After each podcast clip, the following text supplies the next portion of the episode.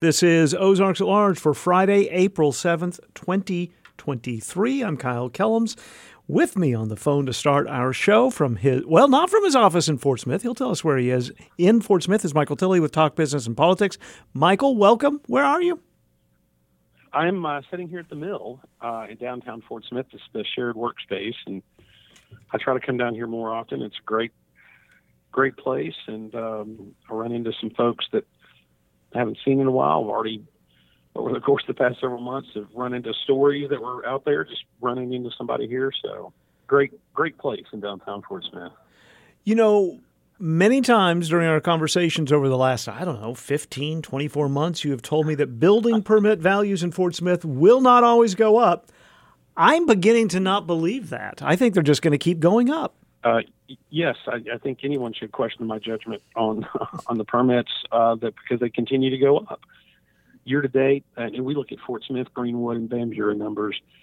Year to date, the combined permits, it's January through March, uh, are 165.1 million, and it's up almost 21 percent, uh, which is still a healthy gain. Not only is it a healthy gain, but that's up against what were healthy gains uh, in the first quarter of 2022. So they continue in, in a, a, further reflection or perspective. You know, the the combined uh, permit values in 2022 for the three cities uh, pushed past four, 400 million, almost 500 million. They hit 480.3 million last year, and that was off of breaking a record of 343 million in 2021 and a record of 265 million in 2020. So yeah, um, I'm gonna. I think I just need to shut up about it at some point. That numbers are going to have to come down or, or moderate because they they do not, um, and it just con- continues to be driven um, primarily by some big commercial uh, and some big residential projects. For example, in March, there was a 20, almost a 29 million dollar multifamily residential project permitted at Chaffee Crossing. So um, and the numbers are up across the across the board in terms of residential and commercial, and across the region. So I um, I just keep thinking it's going to slow down, just based on you know you can't keep up the pace. Also, interest rates are rising. Right. So we'll we'll see. I mean, maybe in the back half of the year it really slows down. But I, I, I maybe I should be like have some kind of shock collar, and every time I say the numbers are going to decline, I get shocked. Maybe that'll keep me from saying that. Well, we'll keep talking about it, you know, eventually. But right now, they keep going up. It was about right. 18 years ago that I remember being at what was then the just opened Janet Huckabee Arkansas River Valley Nature Center, um, just on what I consider the other side of Fort Smith from where our studios are. It's still going, and this week we learned it's going to expand. Yep, it's um, um, expansion, renovation. I'm not sure what what it'll end up looking like, but um, yeah, it is a great facility, I'm, and I'm going to try to be as objective as I can because uh, when it opened, our both my girls were little, and we took them out there quite a bit, and they loved the place. I mean, we could we could burn off a whole afternoon and a whole lot of energy, little girl energy, um, out there, and um, great great place, great learning environment. And then when they got older and became Girl Scouts, Scouts used it uh, quite a bit for, you know, programs, for opportunities, for learning opportunities. Um, but yes, it's so, it, it, as you said, it's been a while. They opened um, 2005, 2006 timeframe. So as anything will be, it's kind of dated. So they're, they raised 350000 through the Game and Fish Commission uh, Pradco, which is an outdoor, which is a fishing supply company, uh, has given them another 150,000. They've talked about a kind of a million dollar goal uh, to renovate this, but um, it's a it's a pretty large facility. It sits on 170 acres, um, and um, again, it's I can't imagine. I wish we would have stopped when we did the story and asked the ask the folks there at the center how many people have come through the door since mm. it opened, but I, I, suspect it's a pretty high number. But um, looking forward to this, um, there's really not a, a, time frame from what, for when it gets started, what it'll look like. They're in the process of raising money, but uh, it's good news, another good um, piece of economic development news. I know people don't see that as economic development, but anytime you provide an amenity, um, that that contributes to the overall economy. It's been a long time since I've been there. I assume they still have that massive aquarium. Yes, twelve hundred or fifteen hundred gallon, uh, twelve hundred yeah. gallon aquarium. Yes. That... Yep. And uh, our the my girl's favorite was the the um, snake feed every every day at a certain time. They would feed the snakes a, a mouse, poor mouse, and um, but it was nature. Talk about nature in action. Yeah, you got to see it. All right. Finally, I didn't grow up in Fort Smith, but I have lived in this area for a long time. Something that was a standard, a constant, was Newton's Jewelers on Garrison in downtown Fort Smith. Been there for more than a century, but it's soon going to close. Yep, it'll it'll, it'll close soon. I um, I had a friend after the news came out. He sent me a text and said, "What are they going to close next? Garrison Avenue?" and um, you know, I, and I that that's about right. I mean, if you're going to close Newton, you might as well just close the. But no, Newton's Jeweler. Um, definitely an iconic business in downtown Fort Smith and the whole region. Um, my wife and I, when we got married, in fact, 27 years ago, Thursday, mm-hmm. we got married. The wedding ring, the wedding band was made by Kelly Newton and his folks there at Newton's Jewelers. So, um, and I've done quite a bit of shopping there, but you know, they've he's been operating in a while. They they he Kelly Newton told us that they thought about selling it, but just decided not to so they're going to close it down. Um, I, there's no word about what may come into that space. It's a pretty good mm-hmm. space. It's right next to the city offices, right across from the state office building, adjacent to uh, kind of catty cornered, so to speak, to the Smith Chamber and First National Bank. It's a prime location, but um, it'll close down. Hate to see it go. I mean, it's just, I mean, Newton's is a part of Fort Smith, and Fort Smith is a part of Newton's. That's just um, like my friend said, you know, it's you might as well almost close up Garrison Avenue with it because it's that attached um, to to Fort Smith. And I'm sure there have been a lot of iconic businesses on Garrison close over the years. I know some closed and moved out to Central Mall at the time, so these things do happen. But it's been a it's been a long time since I can remember, and I've been in Fort Smith for over 30 years that such a legendary business has, has shut its doors. I, I want people to go to talkbusiness.net and look at the, the picture that y'all selected, uh, the exterior of Newton's Jewelers. I don't know from what year it is. It could have been last year. It could have been 1962. It's just an iconic picture of a downtown jewelry store in a city. I, I, I just, yep. it's wonderful. It's a relatively recent picture. The only thing not on the front now is Rolex. When, mm-hmm. when part of the arrangement when they got out of it. Rolex wanted the sign down, so the Rolex sign is gone, but that's how it looks. Yeah.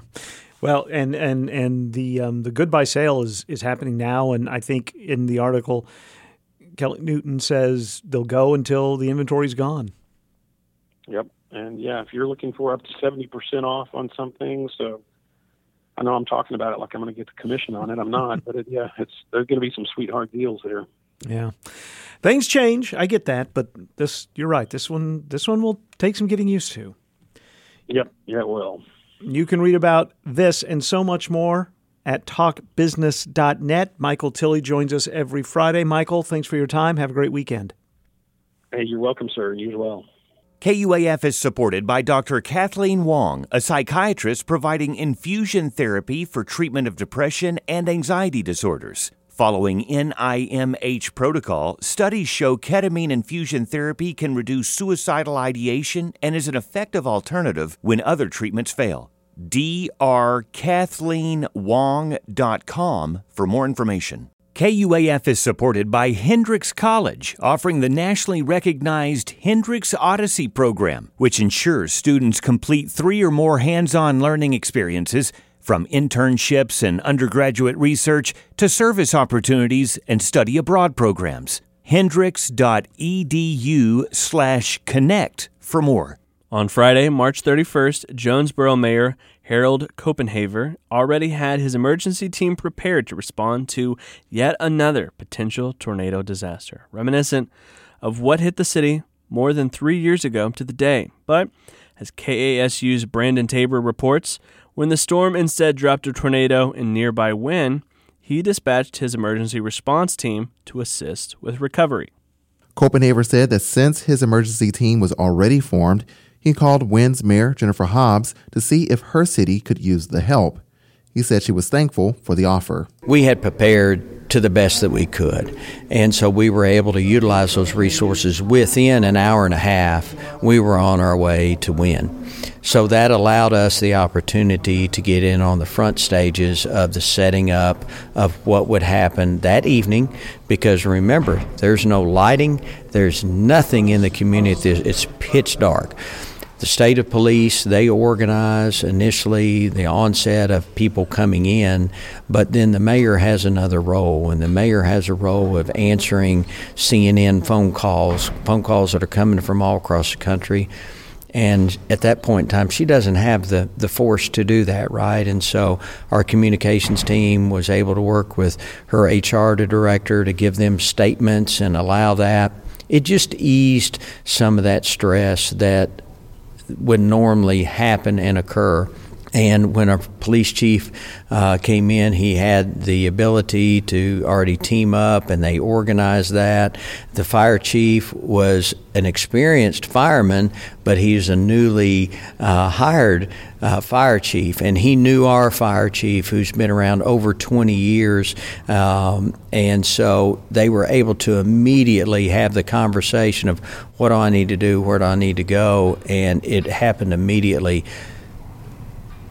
I just want to say that the citizens of Jonesboro need to be aware of the services and the type people and good people that we have that are doing their jobs right here in our community that could allow them to do that job in other communities. I was very, very proud of our staff and our city of Jonesboro. About three years ago, Jonesboro went through this same thing uh, so I can imagine that you had some advice to share uh, to Mayor Hobbs when you got there. What kind of advice uh, did you give her? One step at a time. And because everything's being thrown at you as a mayor at that point in time from all different angles, a lot of requests, a lot of decisions, and you have to rely on the team around you to do their job. And they did it and they're doing it. And I must say, three years ago, the shoe was on the other foot, and when and everybody else around assisted us.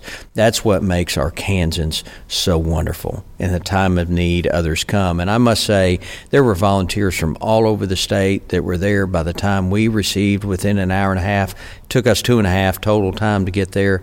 Um, but, um, you know, with the city going dark, I was also able to communicate with City Water and Light. Um, and we also had another um, uh, company in town that I could call to get lighting uh, down to the community to light up certain parts as we were going through to clean up the streets for them. Um, but again, I can't say enough. She had a lot on her plate, and it was more there to assist and to, if she had questions, then we were able to help her answer those with feet on the ground and a foundation.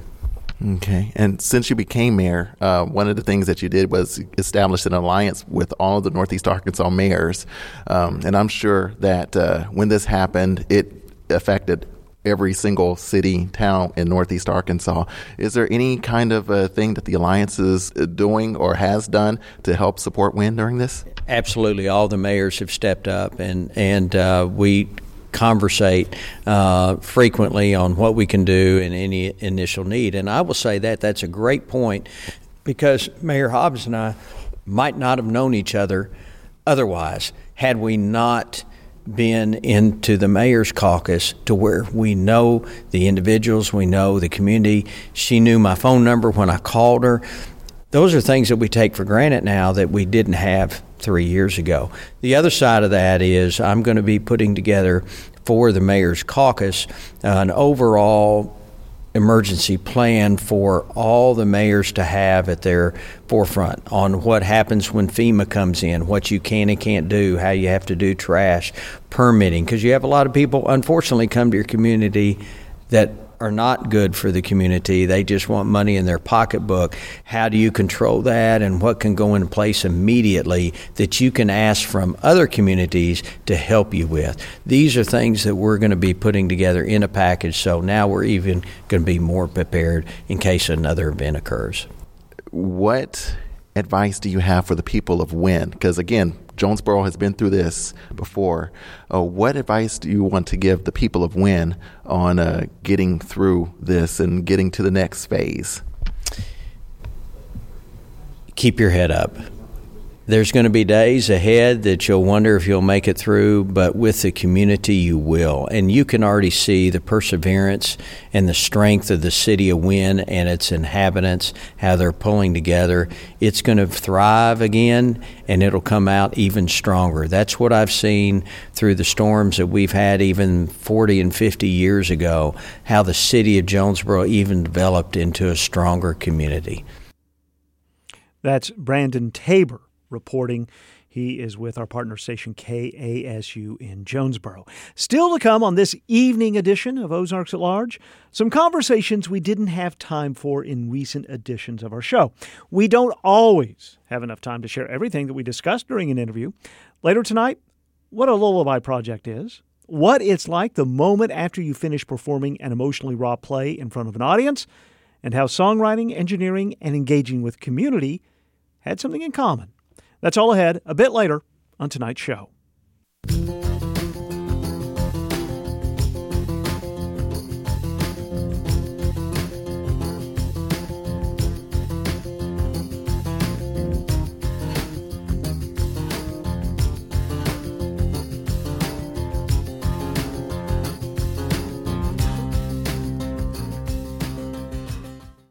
This is Ozarks at Large. I'm Matthew Moore. I'm Kyle Kellums.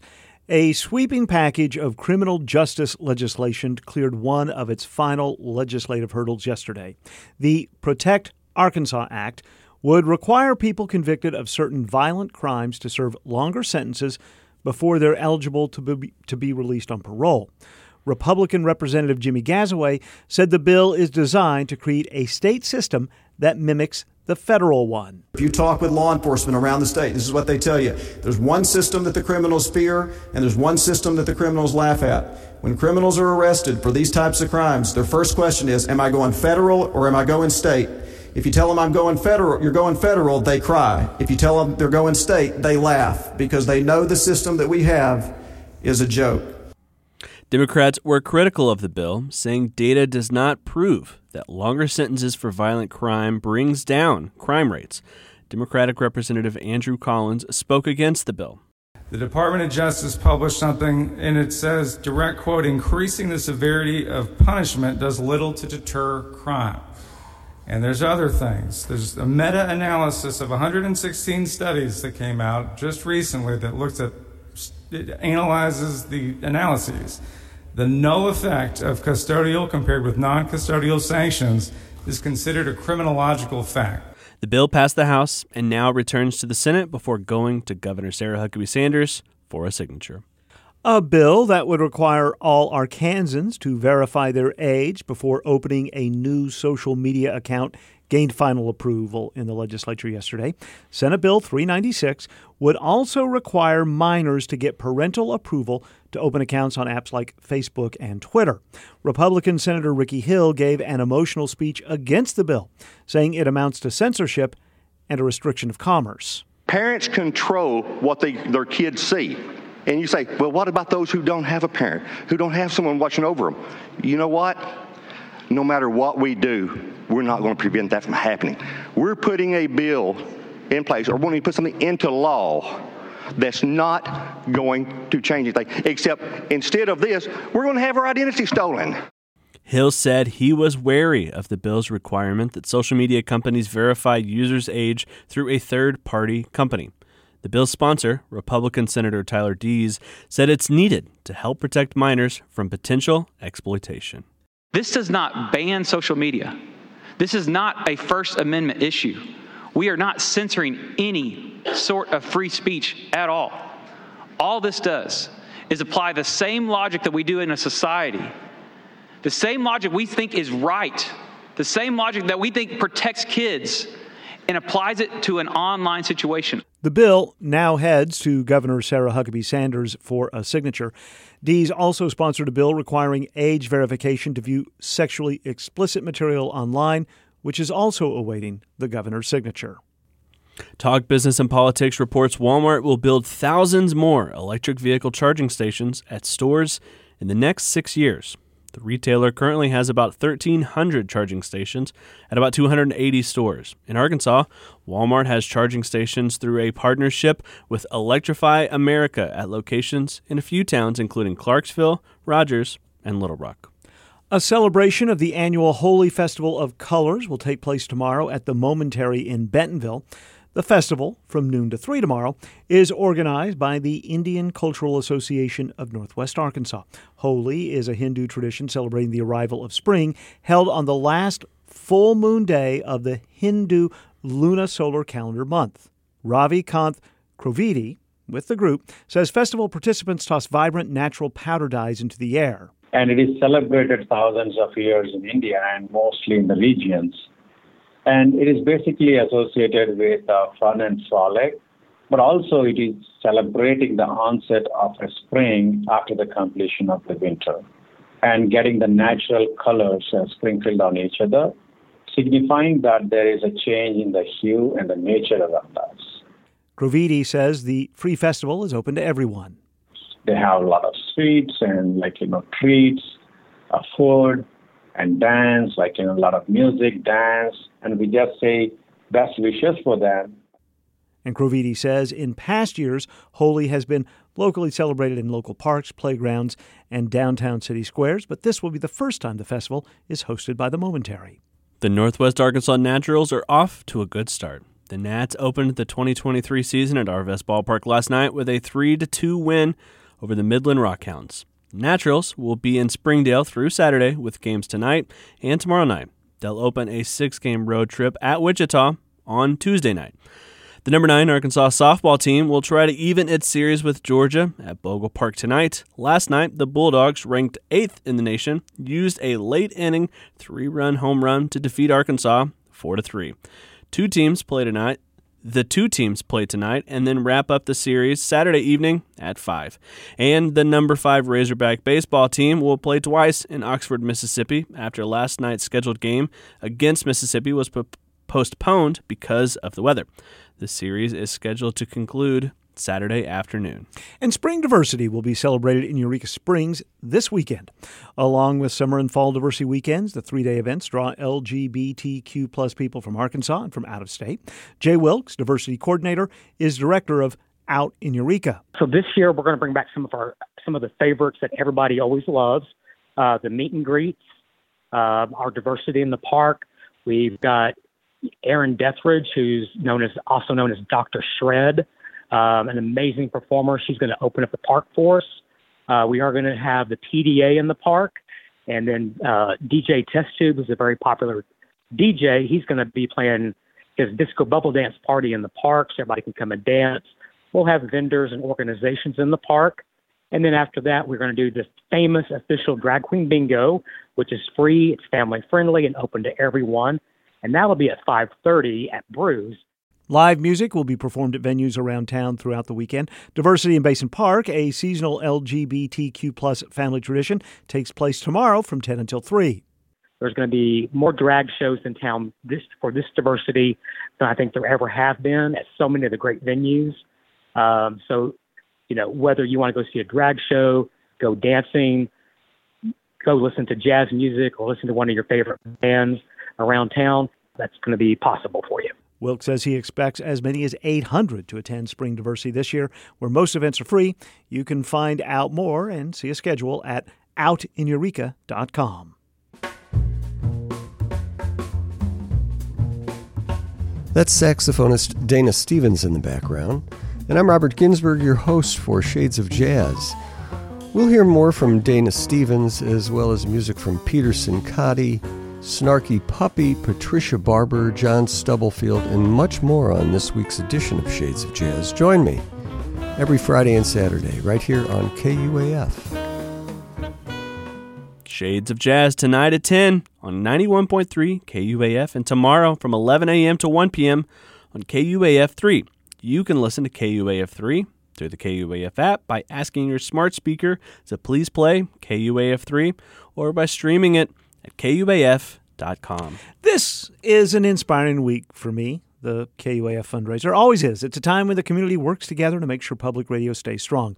Every time it reminds me that so many of the voices we share with you on the show and share with you throughout the KUAF broadcast day are people working toward improving a community or several communities.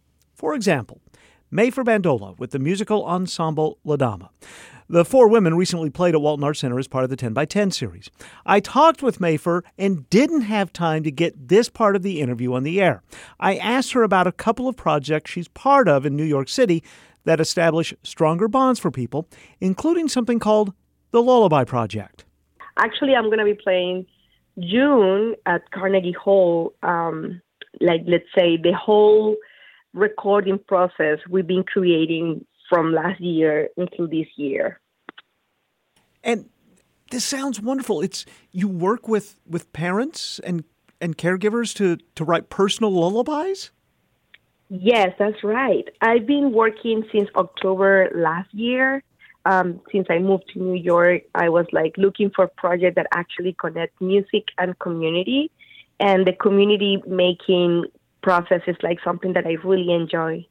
So I started like uh, working with this project, which is Lullaby Project, that is directed by uh, Carnegie Hall, and they have like different, um, let's say, group of projects around the country. But the one that works in New York actually work with different shelters, and they also work like in some female prisons, and it's like a great opportunity to create a safe space as artists for moms or like caregivers that kind of don't have time or space to like humanize the experience of parenting. So um, it's been an incredible process for me to be able just like to work with the bandola, which is a traditional instrument from Venezuela, and kind of create lullaby from my knowledge, which is oral tradition here in New York. And, and I'm able to communicate in English and Spanish and in Portuguese because I also speak Portuguese. Um, so it's been like a door, like a window to understand um, motherhood uh, in like really, let's say, uh, insecurity context, like food insecurity, house insecurity, or like let's say people who just arrived from the border um, that arrive here and they don't know what to do, but still they wanted to do it, like create a lullaby, and then you kind of get the story behind that lullaby for the babies, and it's just like amazing.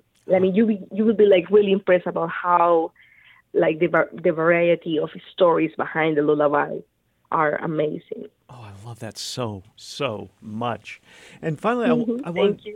I wanted to ask you about, and I'm I apologize for the pronunciation. I am I am monolingual. I only speak one language, but the Pipparus Nights. Yes, you get it right. Oh. Pippiris Nights. yeah. The Pippiris Nights is first I'm gonna explain you the expression, like that that phrase. Um, let's say that like in Venezuela during the seventies, um, where there was like the the oil momentum um, of the industry in Venezuela, Americans engineers were invited to work in there with the transnational companies. But the Venezuelans were the one who knew the land, so they have to work together. Um, some of them speak English, like talking specifically about the Venezuelans, and some of them not. So what was happening is like an intercultural exchange in there, especially with the languages. So when Americans will say, "Oh, that people that is nice," it's more about like people that was fancy, like dress well, or even like have good manners and everything like that. So like fancy people. So Venezuelans just repeat what they heard. So it was like instead of saying people people that is nice, they would just say people is nice. I love it. yeah. So um, just I, I just realized too, like not now, but like months when I when I created this project, it's like a common experience in Latin America in general. Um, so what I created here is like when I moved to New York in 2021 from Canada, I was living in Canada before. Um, I was looking for like community gatherings of Venezuelans here in the city, and I couldn't find it. So it's like where people connect, like how can I just like understand where is my people, and I couldn't find it. So I just like okay, I'm gonna just like create a place where to play my traditions, and then see who is going to arrive. So I create Pipiris Nights, which is like Noches de Joropo, in Spanish means Joropo Nights. we create a meaning of Pipiris Nights in New York, and it's just a gathering to play, sing, dance um, through storytelling and music, um, the Joropo from Venezuela, and kind of share, like, create an awareness about the culture because many asylum seekers are arriving in the city and I just understand like like especially New York know so little about Venezuela culture. So with this, it's been like uh, artistic residency every Sunday, second and fourth Sunday of each month. People just come come here in Brooklyn to listen, dance, and play joropos from Venezuela, called Pipiris Nights. That's Mafer Bandola from the musical ensemble La Dama. The four women in the band were on stage last month at Walton Arts Center, and that was from the interview I did with Mafer before the band came to Fayetteville. And part of the interview we didn't have time to get on the air until now. And here's some more from a conversation that recently aired with cast members from Sanctuary City, ending its run this weekend at Theater Squared. Ana Miramontes, who plays G, and Brennan Irby, who plays B, were in the Anthony and Susan Hoy News Studio. Here's just a bit from the end of our visit from that day that we couldn't get on the show until now. I asked the two actors about what it's like to come off stage after such an intense personal production. I have said this, and I feel that people are like, no, come on, that doesn't count. But like having such a sweet and good team that takes care of you as soon as you leave the stage is a self care thing for me. Like, just walking out of the theater with all my cast members, mm-hmm. uh, it's like, oh, we're not those people anymore. Mm. We're the wonderful friends that. Yeah, that's it. That's yeah. the biggest one for me. Is mm-hmm. like it, it, callback, going back to creating like before the process, creating a rapport. That sticks because I have to be able to leave the stage and be like, Anna and I like to talk about this like Rosalia dance, right? and we can we can joke about it after, just to be like, we we just yelled at each other for two hours on stage, and now we can like joke around and hug and and.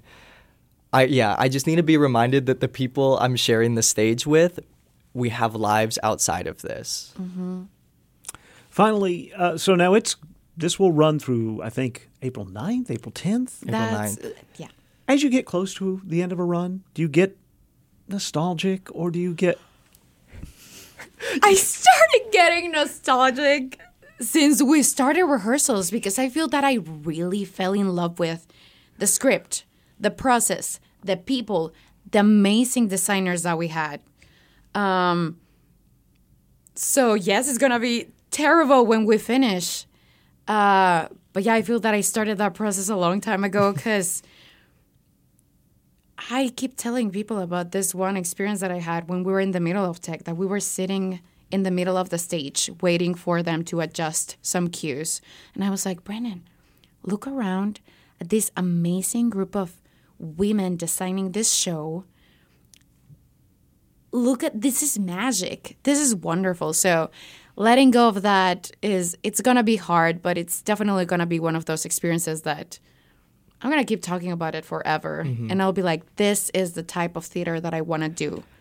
This is something that aligns with my purpose as an artist, and that I will be looking for mm-hmm. and trying to create with future projects.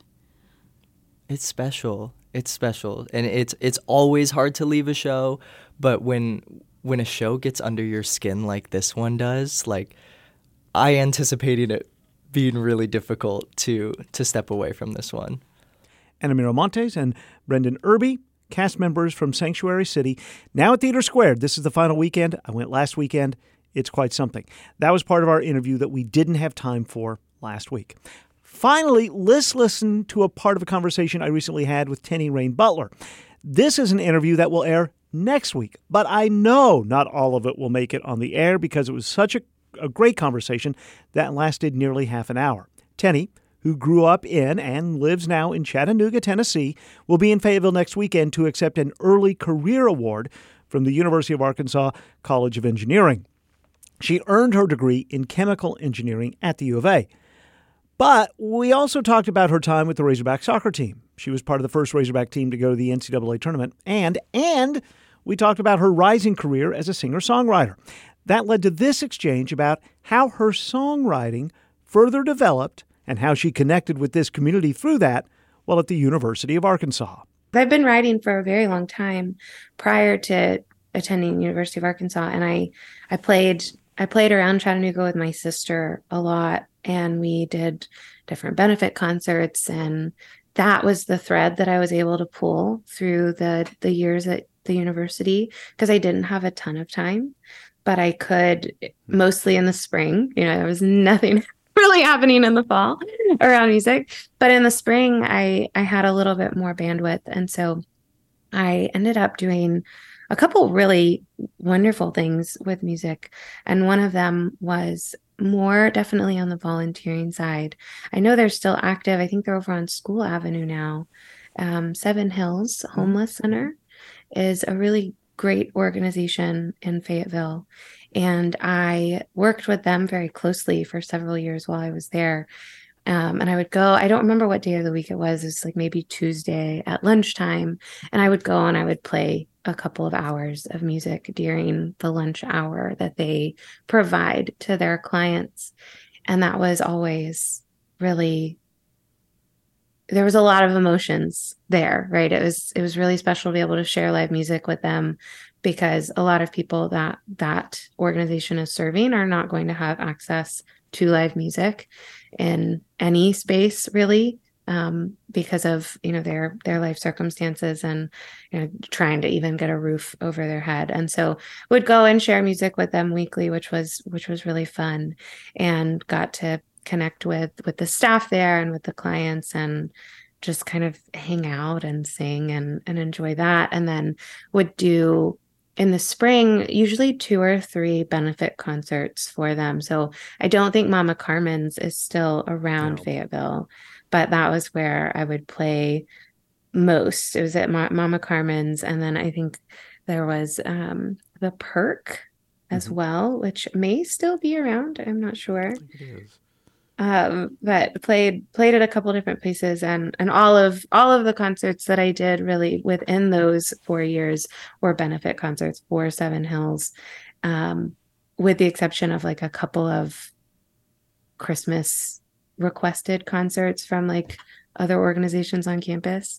And those were those were fun as well but the the benefit concerts and being connected with seven hills was really special and and kept the music kind of alive and i wrote at the time that i was there i wrote a bunch of songs and they were they were dealing with all those, you know, those different, the spectrum of emotions where it's just like, can these two things be true at the same time? Like that I'm here and that I want to be there and that I don't know how to reconcile those things. So the EP, Heart in Tennessee, the title track off of that was written while I was in Fayetteville. Tenny Rain Butler will accept an early career award from the University of Arkansas College of Engineering next weekend. And we're going to hear much more from our visit on an edition of Ozarks at Large next week. Think back to a time when you tried to convince someone of something, and no matter what you did, you could not change their mind. In the world of influence, the strength of any argument that you make is only as strong, if you will, as your weakest link.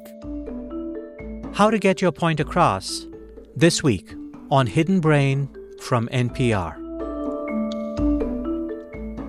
Hidden Brain tomorrow afternoon at 3 and Sunday morning at 6 on KUAF 91.3. It's Easter weekend. Sure Today is. is Good Friday. Mm-hmm. Uh, there's plenty happening tomorrow throughout the KUAF listening area. Not many events Sunday because it's a time when a lot of families Mm-hmm. do their own thing. Now, next week, it's like we gear into spring hard. Absolutely. Uh, just some of the things that'll be happening in the next 144 hours. Tuesday, the University of Arkansas Fort Smith will have their annual Athletics Hall of Fame inductions. That's going to happen in Fort Smith. Also, Tuesday in Fort Smith, Season of Entertainment, the Jazz Band Concert, an annual event. That's taking place. Wednesday, Vine Brothers, wonderful band. They're going to be at Maxine's Tap Room in Fayetteville. Nice. Also Wednesday, uh, United States barista champion and world barista runner-up Morgan Eckroth of Morgan Drinks Coffee! Exclamation point will be at the Momentary. If you have a website or a that handle, drinks yeah. coffee, you've got to have the exclamation point. Yeah, yeah. It, it, it's it's not only inferred, but it's required. Yes, exactly. Uh, Thursday, season of entertainment at UAFS, the annual jazz band concert. Also Thursday, the University of Arkansas Horn Spring Recital takes place at the Fayetteville Public Library. Also on the 13th, Harrison High School students will present the play The Election at the Lyric in downtown Harrison. Also the 13th, Candlelight Jazz with Jazz at Lincoln Center at Mm. Crystal Bridges. And on the 14th, the first Friday film at the Fort Smith Public Library, Marlon Brando, Guys and Dolls from 1955. Walton Arts Center presents the Voice Jam A Cappella Festival, highlighting pop vocal bands from around the country. On Friday, April 14th, the funk soul group Duende performs a concert, and Saturday, April 15th, six vocal groups will take part in the Voice Jam competition, with one being crowned the champion. Tickets at waltonartscenter.org. The University of Arkansas Department of Political Science offers political science and public administration and nonprofit studies graduate programs. Both programs train the next generation of local, state, national, and global leaders in the public, nonprofit, and private sectors. Applications for fall 2023 and graduate assistantships are available for qualified applicants. plsc.uark.edu for more information.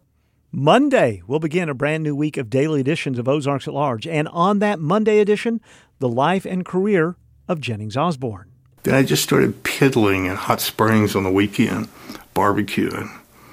And then I just, I, I got this rib that nobody ever, ever uses because it's just so crazy expensive. And uh, that became our signature dish. And we found that uh, we brought so many good memories to people with the barbecues. And we've done this in Arkadelphia, we did 5,000 people. I've always made sure we have enough food. That's the closest we've ever been to running out. But if we do an event for 1,500 people, I usually have 2,500 just to make sure. I never want to not have enough. Randy Dixon with the David and Barbara Pryor Center for Arkansas Oral and Visual History will deliver us a story about making millions of dollars, cooking millions of pounds of barbecue, and stringing millions of Christmas lights. That's on Mondays, Ozarks at Large, at noon and 7 p.m., and on your schedule with the Ozarks at Large podcast. For the Central Arkansas Library System, I'm Mark Christ with an Encyclopedia of Arkansas Minute. A longtime Jonesboro teacher would become a national advocate for early childhood education. Etta Mae Boone Watson was born near Augusta in 1907. After attending school in Little Rock, she earned a degree in elementary education from what is now the University of Arkansas at Pine Bluff. In 1927, she joined the faculty of the Craighead and Jonesboro Training School, a segregated facility that later became Booker T. Washington High School. After integration, she taught at West Elementary School. Watson became director of Jonesboro's Head Start program after teaching for 37 years and served on the State Early Childhood Commission. As a board member of the Daycare and Child Development Council of America, she lobbied for federal funding for early childhood education. In 1984, Jonesboro named the E. Boone Watson Community Center in her honor. After her death in 1986, the Jonesboro Sun ran her obituary on page one. She is buried in Jonesboro City Cemetery. To learn more, visit encyclopediaofarkansas.net. This is Ozarks at Large. I'm Matthew Moore. I'm Kyle Kellums. Good evening. Good evening to you. Thank you. Uh, one of the great things about what we do here at Ozarks at Large is it doesn't just live in the ephemera of 91.3 KUAF. We've got newsletters, we've got our website, we've got plenty of places for folks to find stuff. If you missed a story earlier in the week or you tuned in a little bit later this evening and you missed a story, there are plenty of ways for folks to find that. The newsletter is delivered to you every Monday through Friday morning. It tells you what was on the day previously and maybe some other things about KUAF and provides instant links so you can go listen or even share the story or interview. That's right. You can also go to ozarksatlarge.com. That will take you to our full run, dating back to Mercy, like decades, perhaps? I, I'm not sure how far it goes. There are plenty of ways to find stories that may not be have happened in the last, you know, Yes. day or so. Yes. There are ways to find that at ozarksatlarge.com. You can go through our full archive of stories, individual stories. You can hear full episodes at ozarksatlarge.com. You can also go into our podcast feed. If you look at Ozarks at Large on Spotify, Apple Podcast, NPR One, wherever you listen to podcasts, you can find Ozarks at Large there and listen to our full daily editions there. Can you find it on the Apple TV podcast app on your smart TV? Probably yes. Because they have podcasts. That's so true. I'm guessing you can find it there. You can, actually. Okay, well, there you go. That was a leading question, Your Yes, it was. and of course, one of the great things about our daily show is that it doesn't just end on Friday. We have a Sunday morning weekend Ozarks at Large. Kyle, what are some things we're going to hear this Sunday? Uh, so once again, the conversation I had with Francis Kéré, the Pritzker 2022, uh, the 2022 laureate of the Pritzker Architecture Award. Uh, Daniel Caruth's report from the Karen Taha News Studio about how colleges and universities in Arkansas are planning to deal with the enrollment cliff. Uh, the Walton, the Alice L. Walton School of Medicine groundbreaking that took place Mhm. a few days ago. Jacqueline Froelich covered that. The upcoming next weekend free dental clinic in Conway that's open up to anybody in Arkansas or even beyond. Mm-hmm. And something else that I haven't even determined yet. We do a lot here, Kyle. That's one of the great things about Ozarks at Large is you know we I, I often joke with you about we put the at large in Ozarks at Large quite often. We cover a wide breadth of things, and we're able to do that because of listeners like you. So And thank you for your support all this past week.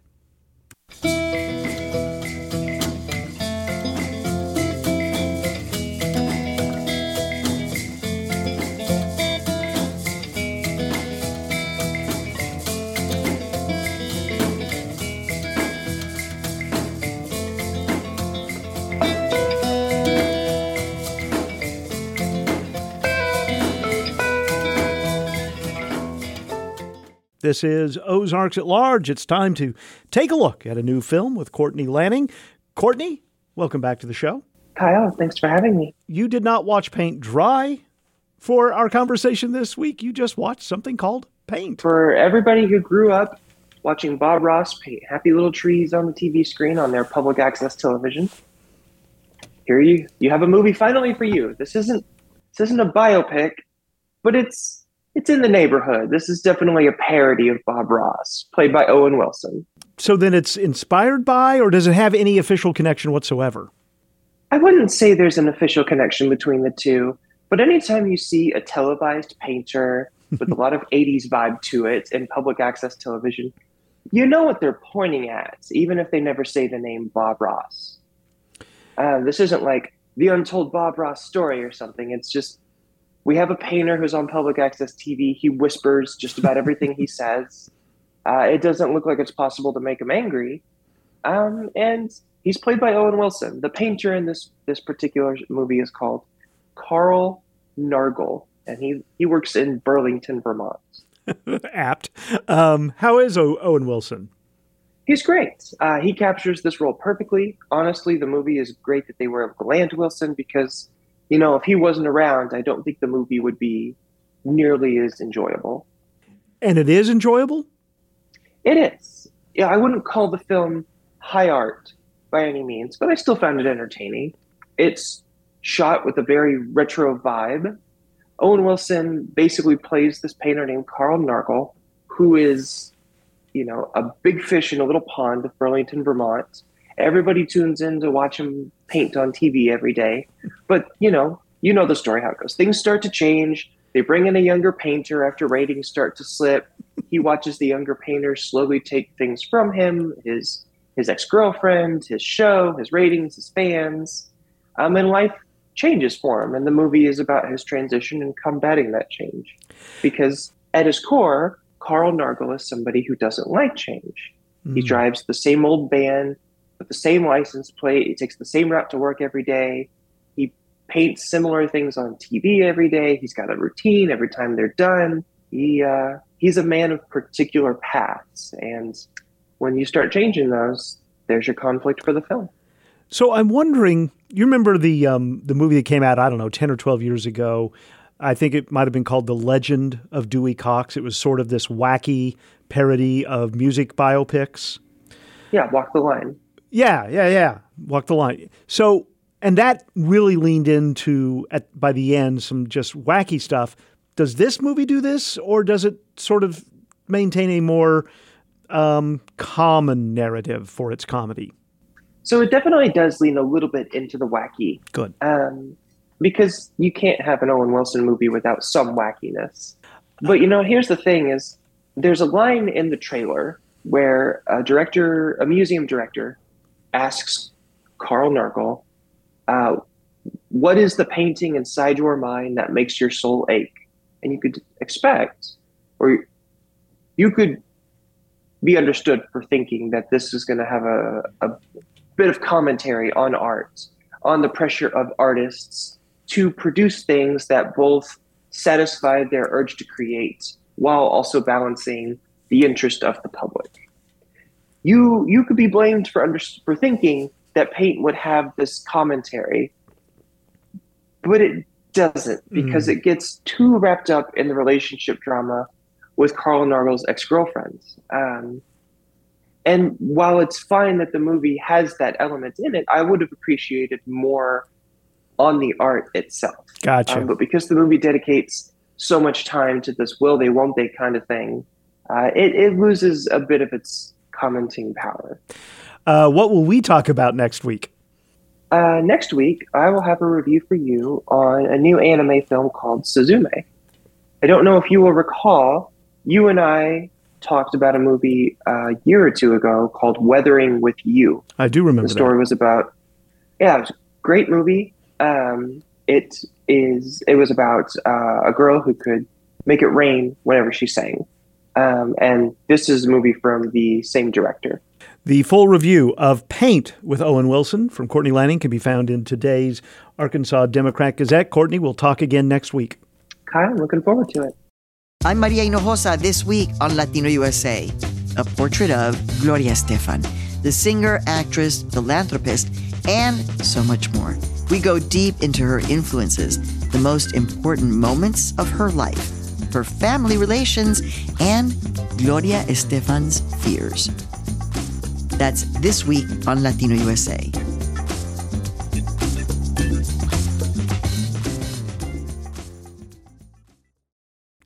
Latino USA, Sunday afternoon at 3 on KUAF 91.3.